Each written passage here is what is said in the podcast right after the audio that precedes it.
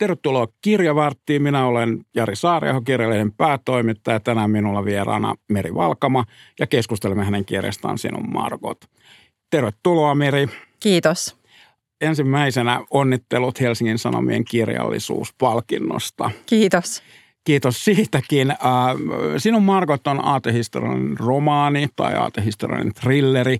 Se on myös rakkausromaani ja se on romaani oman itsensä löytämisestä, oman historian ymmärtämisestä osana omaa persoonallisuutta. Se on ollut myös syksyn suuri arvostelu ja myyntimenestys.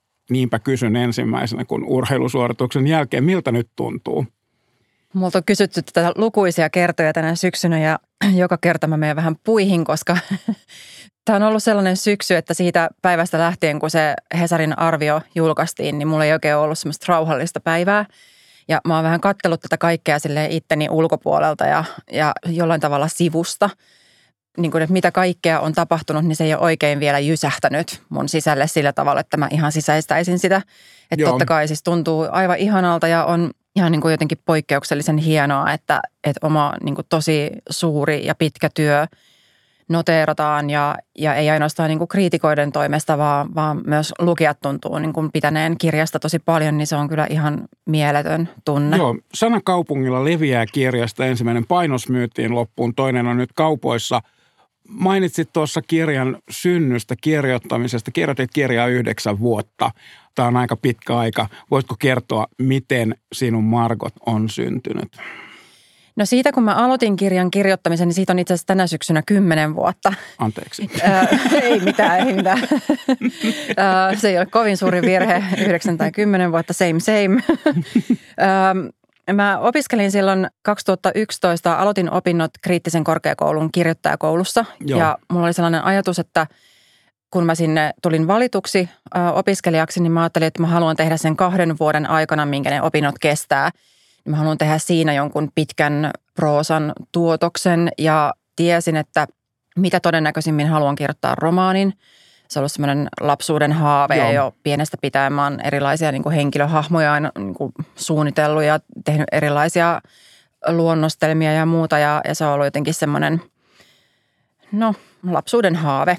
Ja tota, sitten siellä kriittisessä sit ryhdyin kirjoittamaan sitä kirjaa ja aika pian mulle kyllä valkeni se, että se, mitä mä ryhdyin tekemään, ei ole tehtävissä kahdessa vuodessa. Joo. Ja sitten se siitä venyi ja venyi ja tuli väliin myös semmoisia vuosia, kun mä en oikeastaan niin koskenutkaan siihen käsikirjoitukseen. Joo. Ja niiden vuosien aikana mulla oli aika vahvana semmoinen ajatus, että voi olla, että ei tästä koskaan mitään niin kuin julkaisuvalmista tulekaan. Joo. Mutta sitten oli kulunut yhdeksän vuotta, aika lailla yhdeksän vuotta siinä vaiheessa, kun oli, tota, oli uusi vuosi 2020 ja sitten mä yhtäkkiä niin kuin havahduin siihen, että, että nyt on kulunut yhdeksän vuotta siitä, kun mä aloitin sen Joo. kässarin tekemisen. Ja se oli edelleen niiden vuosien jälkeen mulle tosi tärkeä se tarina ja mulla oli niin kuin palo sen kirjoittamisen ja aina kun mä palasin siihen, mulla oli sellainen olo, että mä palaan kotiin. Ja sitten mä vaan päätin, että nyt mä rykäsen ja samana iltana vielä silloin uuden vuoden aattona lähetin sen käsikirjoituksen VSOYlle ja sitten heti alkuvuodesta 2020 niin tehtiin sitten kustannussopimus ja siitä sitten lähdin sitä niin työstämään sillä valmiiksi. Hyvä uuden vuoden päätös. Joo, niin oli. Let's go. Ähm, nostetaan kissapöydälle. Äh, yksi kirjan päähenkilöistä on DDR. Ja kiitoksissa, äh, kiitoksissa pyydät puolisoltasi anteeksi näistä ikuisista päättymättömistä keskusteluista. Olet viettänyt lapsuudessa neljä vuotta DDRssä äh, ja nyt minä kysyn, miksi et pääse irti DDRstä?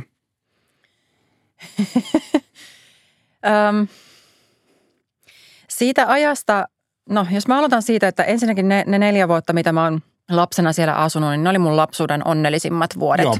Sitten Suomeen paluun jälkeen, niin, niin Suomeen iski lama ja mun perheelle kävi aika huonosti sen keskellä ja näin. Ja tavallaan niistä niin kuin DDR-vuosista jäi sellainen tunnemuisto, että silloin kaikki oli turvallista ja kaikki oli hyvin ja kaikki niin kuin niihin vuosiin liittyvät asiat oli jotenkin niin kuin semmoisia niin valoisia ja, ja hyviä – ja sitten kun Berliinin muuri murtu ja myöhemmin kun Saksat yhdistyi, niin kuin tykätään sanoa, niin sen jälkeen voi sanoa oikeastaan, niin että yhdessä yössä se yhteiskunnallinen kuva länsimaissa DDRstä muuttui vitivalkoisesta pikimustaksi. Joo. Ja sitten tästä tavallaan muodostui mun elämään sellainen ristiriita, että ne mun lapsuuden onnellisimmat vuodet yhtäkkiä näyttäytyi olleen olemassa niin kuin lähes rikollisessa yhteiskuntajärjestelmässä. Joo, ja se oli sellainen ristiriita, mistä mä en vaan päässyt yli. Joo. Ja se vaati sellaista niin kuin pohdintaa ja, ja mä oon tehnyt sitä niin kuin eri muodoissa pitkin aikuisikääni ja, ja tämä oli nyt ehkä se niin kuin kaikista niin kuin suurin kulminoituma sit siihen prosessiin – ja en tiedä nähtäväksi jää, olenko päässyt Dederästä irti nyt vai en. Että vielä ei ollut niin mahdollisuutta oikein rauhoittua sen asian äärelle ja Joo. tutkailla sisintänsä. Opus Magnum tämä ainakin on tästä aiheesta, josta ei paljon puhuta. Ja, ja, ja tässä kirjassa tätä erittäinkin ansiokkaasti käsitellään uudenlaisesta, ehkä tuoreesta, tuoreesta näkökulmasta – Tämä on jännä, mitä sanoit, että länsimaissa että se muuttui, että viti valkoiseksi, mutta ennen kaikkea se varmasti muuttui Suomessa. Meillähän DDR mm-hmm. suhtauduttiin hyvin myönteisesti. Meillä kävi paljon ihmisiä siellä opiskelemassa, mm-hmm. vaihdossa ja erilaisissa asioissa. Kirja myös rinnastaa todella hienosti tämän valtion hajoamisen, valtiojärjestelmän hajoamisen, periaatteessa maailmanjärjestyksen, romahduksen ja samanaikaisesti perheen hajoamisen. Mitkä ovat sinun mielestä suurimmat epäkohdat ja kohtuuttomuudet DDR-narratiivissa, joka on tällä hetkellä vallalla?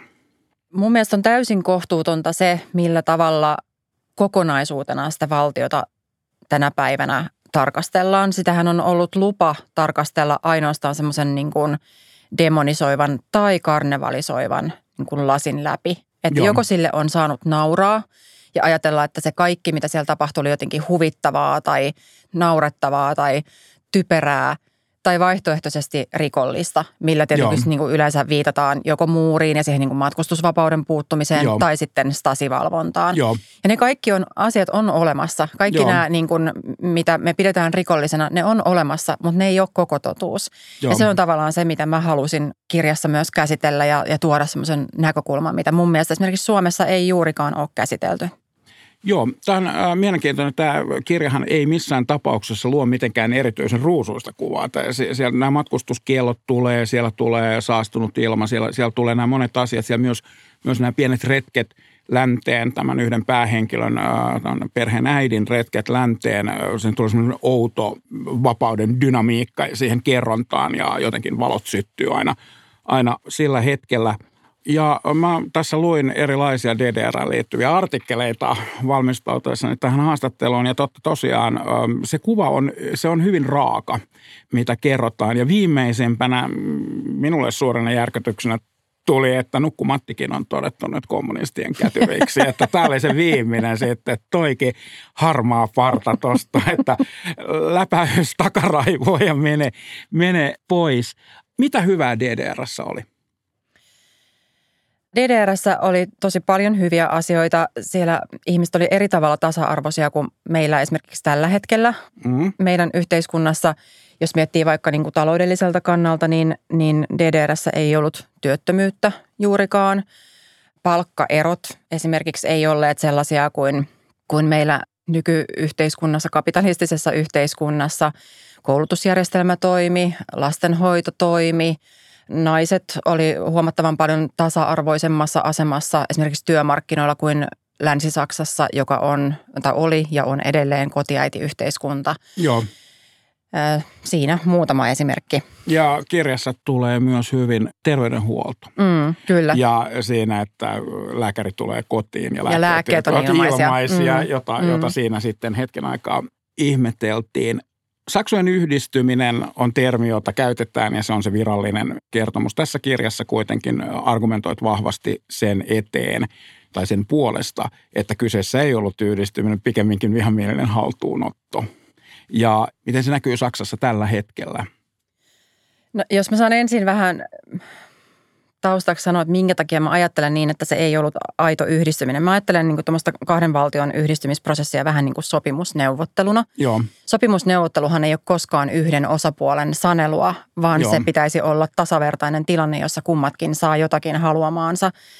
Ja käytännössä Saksojen yhdistyminen, ja täällä teen tällaisia hipsumerkkejä äh, tai lainausmerkkejä, koska mä en niin mielelläni myöskään käytä sitä sanaa – niin oli käytännössä prosessi, jossa DDR-pakko liitettiin Länsi-Saksaan.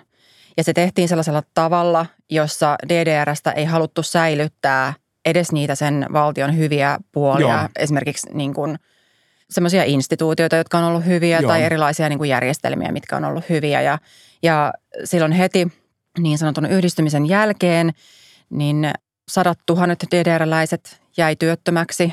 Joo. Monet akateemisesti huippu hyvin koulutetut ihmiset jäi työttömäksi. Se on koskenut niin toimittajia kuin opettajia, Joo.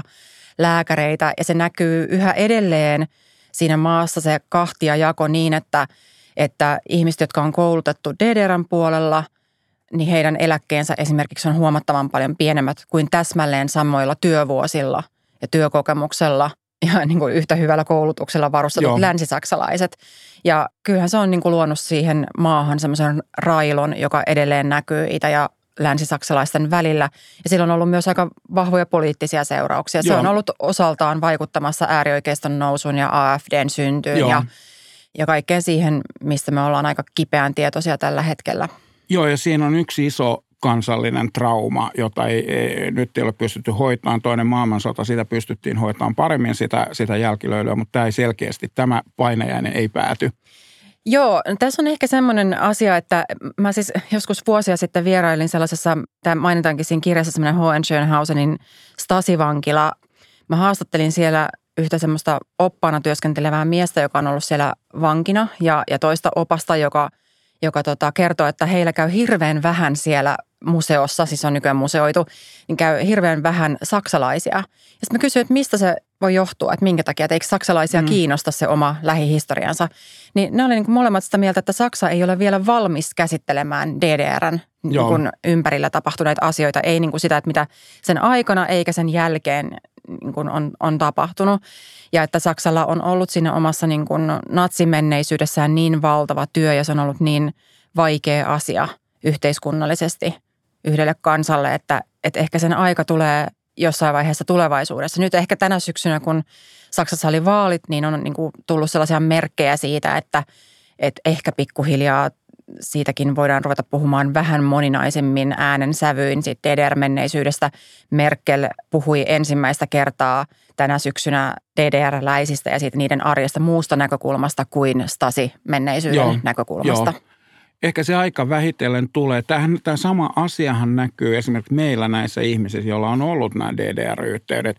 En, en puhu nyt näistä sensaatiomaisista äh, Stasi-agenttipaljastuksista, vaan ihan tavallisista ihmisistä, jotka mm. ovat saaneet siellä äh, akateemisen koulutuksen tai jotka ovat olleet siellä töissä, kuten isäsi. He eivät myöskään juurikaan puhu tästä asiasta. Eivät. Ja täytyy sanoa, että tämä on ollut yksi ihanimmista asioista, mitä mun kirjan julkaisun jälkeen mulle itselleni on seurannut. Mä oon saanut todella paljon semmoisia yhteydenottoja ihmisiltä, joilla on joku linkki ollut DDR. Joo. Ja musta tuntuu, että mitä voimakkaampi se linkki on ollut, niin sitä syvemmin nämä ihmiset on vaienneet siitä omasta menneisyydestään Joo. siellä. Että se ei ole ollut asia, mistä, mistä olisi jotenkin koettu, että voisi puhua. Joo ja se varmaan niin kuin, oletan, että se johtuu siitä, että, että tavallaan DDRstä on ollut lupa puhua vain sillä yhdellä sävyllä ja yhdellä näkökulmalla ja sillä, että se oli rikollista ja väärin. Ja mä oon ollut kyllä havaitsevina näiden ihmisten kanssa niin kuin keskusteluissa ja kohtaamisissa, että – että et heille on ollut jotenkin aivan niin kuin valtavan eheyttävää ja vapauttavaa lukea siitä aiheesta jostain muusta näkökulmasta ja se on kyllä tuntunut tosi hyvältä. Ähm, aivan varmasti. Tämä, uskoisin, että tämä toimii myös terapeuttisena kirjana. Mä toivon, että tästä myös alettaisiin meillä keskustella enemmän ja hieman eri, eri näkökulmasta, koska nämä yhteydet ovat olleet ja, ja myöskin mm. pitää muistaa, että – meillähän Suomi ajoi hyvinkin voimakkaasti molempien saksojen hyväksymistä ja oli, oli hyvinkin syvällä näissä kuvioissa ja sitten leikataan vaan niin kuin poikki, poikki tuosta noin. Ja nyt tästä ei puhuta ikään kuin sitä olisi koskaan edes tapahtunut. Mm, mm. Ja menkää nurkkaan häpeämään mm. nyt, mitä tuli tehtyä. Ja tietysti myös ihmisen luonto on sellainen, häviäjän puolella on vaikea olla. Mm, ja, mm. Ähm, ja tämähän ei liity pelkästään DDRään, tämä liittyy mm. koko idän romahtamiseen tietysti. Tässä on mielenkiintoisia pieniä yksityiskohtia – Täällä käydään muun muassa Itä-Berliinin johtavalla homoklubilla. Mm. Minkälaista tutkimustyötä teit? Se on hyvä kohta kirjassa, se on erittäin mielenkiintoinen. Voitko kertoa, mistä perustuuko tämä todellisuuteen vai? Se itse asiassa ei ollut homoklubi, vaan se on tota, Dederan tunnetuin transvestiitti oli nimeltään tämmöinen Charlotte von Malsdorf ja hän asui Malsdorfissa. Ja mun kirjassa mä en halunnut nimetä häntä – Charlotteeksi, vaan keksin toisen nimen ja vähän niin kuin tavallaan sen, sen todellisen Charlotten pohjalta loin sitten semmoisen niin kuin paikan, missä yksi näistä päähenkilöistä käy siinä tarinan yhdessä vaiheessa. Ja – Joo, se, DDRhän oli silleen kiinnostava paikka, että vaikka se oli niin kuin tavallaan sellainen todella kontrolloitu valtio mm. ja, ja ihmisiä kontrolloitiin niin kuin hyvin, hyvin vahvasti, niin silti esimerkiksi niin kuin monet alakulttuurit kukoisti siellä aivan toisella tavalla kuin lännessä. Joo. Ja jotkut on sitä mieltä, että se ei todellakaan niin kuin johtunut siitä, että DDRn johto olisi ollut jotenkin poikkeuksellisen suvaitsevainen mm. tai – tai avarakatseinen, vaan enemmänkin siitä, että, että koska niin kuin monet vaikka homouteen liittyvät asiat mm. oli lännessä kiellettyä, niin haluttiin vähän niin kuin vittuilla Joo, siihen suuntaan. Mutta joka tapauksessa se niin kuin, kulttuuri oli siellä melko vapaata ja esimerkiksi siihen mä yritin pureutua ja tutustua tekemällä erilaisia vierailuja erilaisiin instituutioihin, museoihin – tämän Charlotten vanha kotitalo, joka on esikuva myös tässä kirjassa sille rakennukselle, mm-hmm. jossa ne homobileet järjestetään, niin, niin on olemassa ja se on siellä Malsdorfissa ja, ja sitten on niin, lukenut valtavasti, katsonut kaikki mahdolliset DDR-elokuvat, TV-sarjat, haastatellut erilaisia tutkijoita, aikalaistodistajia, you name it. niin taustatyö on, on, on ollut valtava. No se tässä. on ollut valtava ja se tavallaan se niin kuin tarve sen taustatyön tekemiseen niin perusteellisesti ja pohjamuttia myöten syntyi juuri tästä asetelmasta, että tässä on ollut lupa puhua vain yhdestä näkökulmasta. Kyllä mulla on ollut koko sen niin kuin kirjoitusprosessin ajan sellainen olo, että jos mä lähden väittämään, jos ja kun mä lähden väittämään jotain – niin kuin yleisen hegemonian vastaista, Joo. niin mun pitää perustella se tosi hyvin. Muuten mut joo. ammutaan alas. Joo. Ja niin mä tein ja, ja väitän, että kyllä se niin kuin näkemys, minkä mä siinä kirjassa tuon esiin, niin kyllä se pitää vettä. Hyvä ja, ja se on hienoa. Tämä oli myös semmoinen niin kuin tavallaan semmoinen sukellus siihen virallisen kertomuksen puolet tai toisin, niin näkymiä näihin erilaisiin vaihtoehtoisiin kulttuureihin, joita sieltä säännöllisesti tässä kirjassa – tulee. Mitä sä luulet, tuleeko aika, jolloin DDR-historia kirjoitetaan uusiksi? Historiahan kirjoitetaan koko ajan uusiksi tällä hetkellä, tälläkin hetkellä, kun me tässä, tässä istumme. Mä uskon, että Saksalla ei oikein ole vaihtoehtoa, että jos ne meinaa jossain vaiheessa aidosti olla yhtenäinen kansan, niin toisen kansan osan kokemusten mitätöinti ja vähättely ja niille naureskelu ei voi jatkua. Joo. Ja mun mielestä nyt, niin kuin mainitsinkin, niin tänä syksynä siitä on ollut vähän merkkejä, että ehkä sitä niin kuin keskustelua pystyttäisiin ruveta käymään pikkasen jotenkin ö, värikkäämmin ja eri tavalla kuin tähän mennessä – kyllä mä oon toiveikas sen suhteen, olen ikuinen optimisti, niin luotan siihen, että kyllä jollain aikavälillä, mutta ei se varmaan ihan niin hetkessä tapahdu.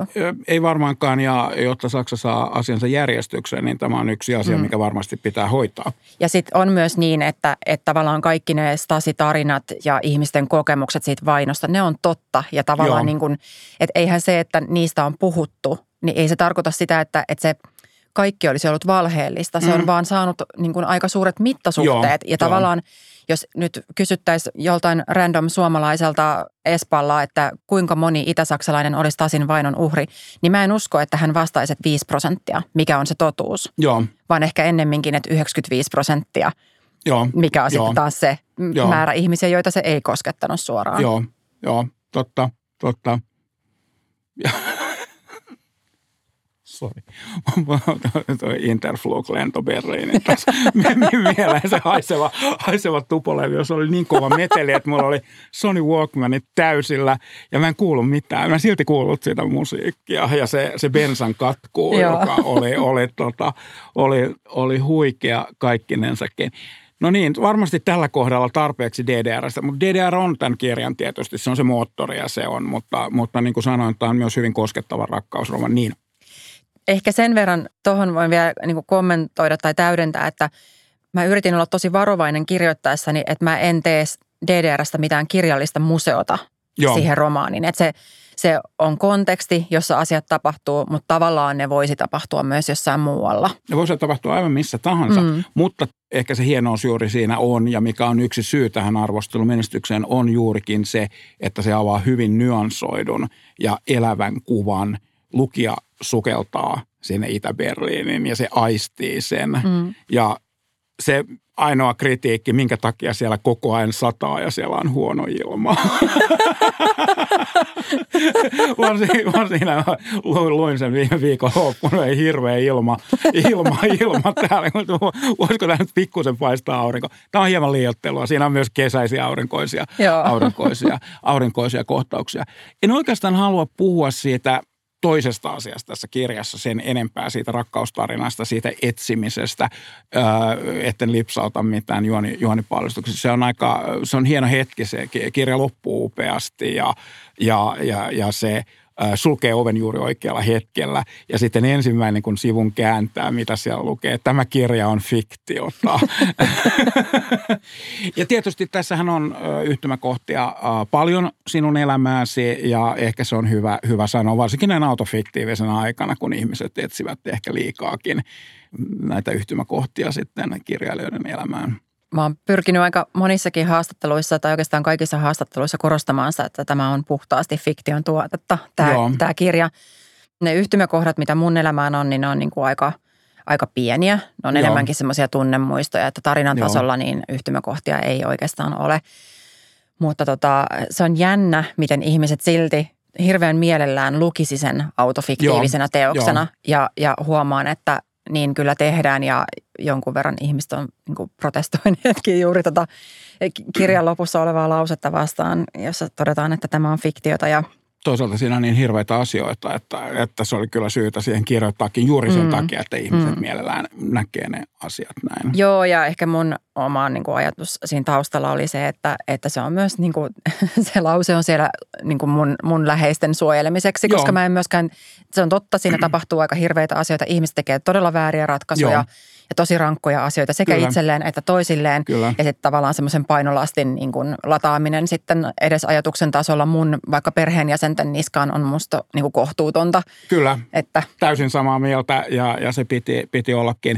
Tässä on pieni hauska yksityiskohta, jonka haluan ottaa tästä. Vilja-nimi on aivan aivan mahtava ja siinä, mm, enkä kerro tätäkään tarinaa kokonaan, lukekaa kirja, mutta se rakkaudesta sosialismiin ja miten perheen isä on tässä kuvattu ja minusta tämä tyttären nimeäminen kertoo itse asiassa kaiken siitä, mikä hänen, hänen suhtautuminen siihen asiaan. Hieno hahmo. Ja mitä muuta lukijat voi kirjalta odottaa. Tässä on hienoja kuvauksia siitä, miten toimitukset ovat toimineet 1800-luvulla, 1980-luvulla. Siellä, nuorille milleniaaleille siellä, siellä on outoja laitteita, niin kuin telex ja, ja, ja, ja, ja röökit palaa ja, ja, ja outoja taittokokouksia, jos oli. Katsotaan, mitä, mitä minnekin mahtuu. Kaikkinensakin hieno kirja, ansainnut kaiken huomion, mitä saanut. Minusta oli hienoa, että olit täällä vieraanamme ja oli mukava keskustella ja toivotan oikein hyvää jatkoa. Kiitos paljon. Kiitos. Kiitos. Ja loppuun tuttuun tapaan roomalainen viisaus tällä kertaa Kikerolta, historia magistra viittee, historia on elämän opettaja. Ensi kerralla kahden viikon kuluttua vieraana Joel Elstelä, tuore Finlandia-ehdokas. Siihen asti seuratkaa kirjaa somessa, painakaa seuraa nappia, jos piditte ohjelmasta ja muistakaa lukea paljon.